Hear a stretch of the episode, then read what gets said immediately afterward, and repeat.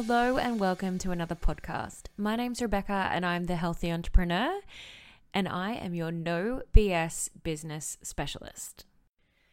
This week, I want to talk about how a mapped out strategy can help you nail your business goals.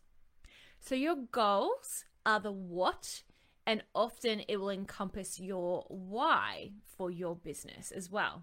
But the strategy, that's the how. Now, there are two parts to your business strategy. The first is the strategic planning, and then you have the strategic tasks or your to do list, which makes up the parts of that strategic plan. Now, it's important to start with your strategic planning, which is made up of different components. And this is going to depend on the type of strategic planning that you are doing. For smaller businesses, you might only do one small part of the components, or you might do all of the components over a number of months. In larger corporations that I work with, we normally go through this process in a day or two with the entire team. It can be very, very draining, but it's very, very valuable as well. So, my strategic planning sessions, they always start with a SWOT. Not a SWOT of a fly, but a SWOT your strengths, weaknesses, opportunities, and your threats. So, this is important information to know as we're moving forward. If you have a strength in marketing and you're giving that to somebody else and you're outsourcing it, why are we doing that? Um, if there's an opportunity because the government is giving out solar rebates and you're a solar company, then we should be putting that into our strategic planning. So, your SWOT is a really important part of the process. After we know all of our strengths and weaknesses, the next thing that we do is a design criteria canvas. Now, that's a fancy word for what we must do, what we should do, what we could do, and the things that we absolutely won't do.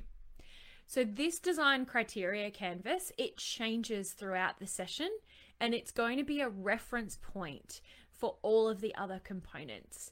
It's a living document, it's not static. It is going to change a few times over the course of your strategic planning. Then we tackle the community engagement section. We map out who your ideal customer personas are, and there may be more than one. And if you tell me that your target market is anyone that has a business, anyone is not a persona. So we map out your personas. We have a look at what their journey is in your business. How do they hear about you? How do they contact you? What is the lead generation tools from that? What are the steps that they take in your business? And then when they finish their service or they've bought the product from you, where do they go from there so that we can retain them as a customer moving on? Because it is much easier to retain a customer than it is to gain a new customer. So once we have that journey map um, and we have our personas, we're going to keep that handy because your customer journey map, how it looks now, just like the design criteria canvas, will probably change. It is a living document and we'll probably come back to it later when we find out if our service offerings are going to expand or if we're going to simplify them. Now, after that, we're going to nut out your value proposition. What exactly are you selling and what is the need or problem that it is solving for your customers? Knowing your value proposition with your customers will help you with your marketing, which is normally the thing that people spend the most time planning. When you know your value and you know your point of difference, you know why you do what you do and why your customers need you to do what you do, you can sell better. You can also design your customer journey better. You can design your products and services and your offering to be more streamlined and simplified and meet their needs. Then we transfer that all of that value proposition goodness over into the business model canvas. The value proposition section on your business model canvas. Now, this is the one that is most known, and it's also the one that can be used as a one page planner. So if you already know your customers, you know your personas, you know your value proposition, you know all of those things, you can sometimes jump forward to the business model canvas and you can map that out um, so that you can see all of the bits and pieces of your business. Now, you can use this as a one page planner for the business, just one page to nut it all out. If you are pretty clever, it's a lot to fit onto one page, but it is doable. Um, you can use it as your one page planner for this month. Or the other thing, you can use it as your one page planner for one specific service or product or a launch offering that you're bringing. So if you're bringing a new service to the table, you could map that out on just the business model canvas, but you would want to have done all of that other pre work before then to be able to do that. But it is a very, very handy tool. But don't forget, we said that design criteria canvas is a living document and that it's going to change along the way. Now's the time when we're going to check in with it. After each and every other canvas, we check in. Did we think of something else that we could have put on that design criteria? Have things moved from could to should? Um, you know, they're going to move. More things will be put up, things will be moved in their areas. Some things might be taken off completely. So, we revisit the design criteria canvas. And then we start to transfer some of your must, should, and could do's onto an innovation matrix. Now, it's a pretty fancy word, but that innovation matrix, it's pretty much a square, and um, each of the quadrants represents something else. And on that matrix, all of your ideas get placed where they are on the matrix, and it's going to tell us which of your ideas are going to produce the most revenue for the smallest effort or cost.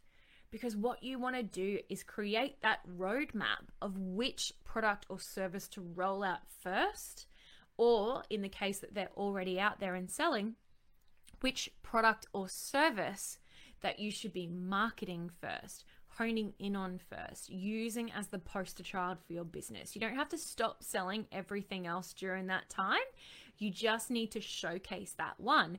And the one that you want to do that with is the one that's going to make you the most money for the least effort and the least cost. After that, when you've made a bit of profit, you can use that to put back into the business and maybe put in some of the others that will cost you a little more in time or cost a little more in money and get them going. So we use them to piggyback the others and sort of slingshot them up. When all of that is complete, you now have a really well thought out and tested strategic plan, and it's probably going to span the next two to three years for you. At this point, we haven't used time or money as anything that would hold us back, but you probably have a strategic mapping plan for at least the next two to three years. Now, that's not to say that it won't change in a year from now, it probably will. All of these documents should be looked at at least every year and have have a look and see how they've changed, what you might need to implement, things like that. So that's part one of the strategic process in your business. What is part two? Because that's a heck of a lot to get through. Step two is your strategic tasks. This is the action, the doing, the getting it done. So this is where we map out exactly what needs to be done this year, then this quarter, and then this month. And if you need it this week and today, I only go down to a month. I have a look at that and then I schedule them in my um, project management system split out across the month. So now we've broken down that big picture. We want to put those blinders on and keep us from being distracted by all of the other things that might be more fun to do. Usually, in this process, the things that you need to do first are the things that you've been avoiding for a very long time. But we need to do those things and we need to do them today to get us closer to our goals. And that, my friends, is eating the elephant one bite at a time. That's it from me for another week. I hope you've enjoyed this week's podcast. As always, you can follow me on Instagram or on Facebook at The Healthy Entrepreneur Official. I'll see you next week.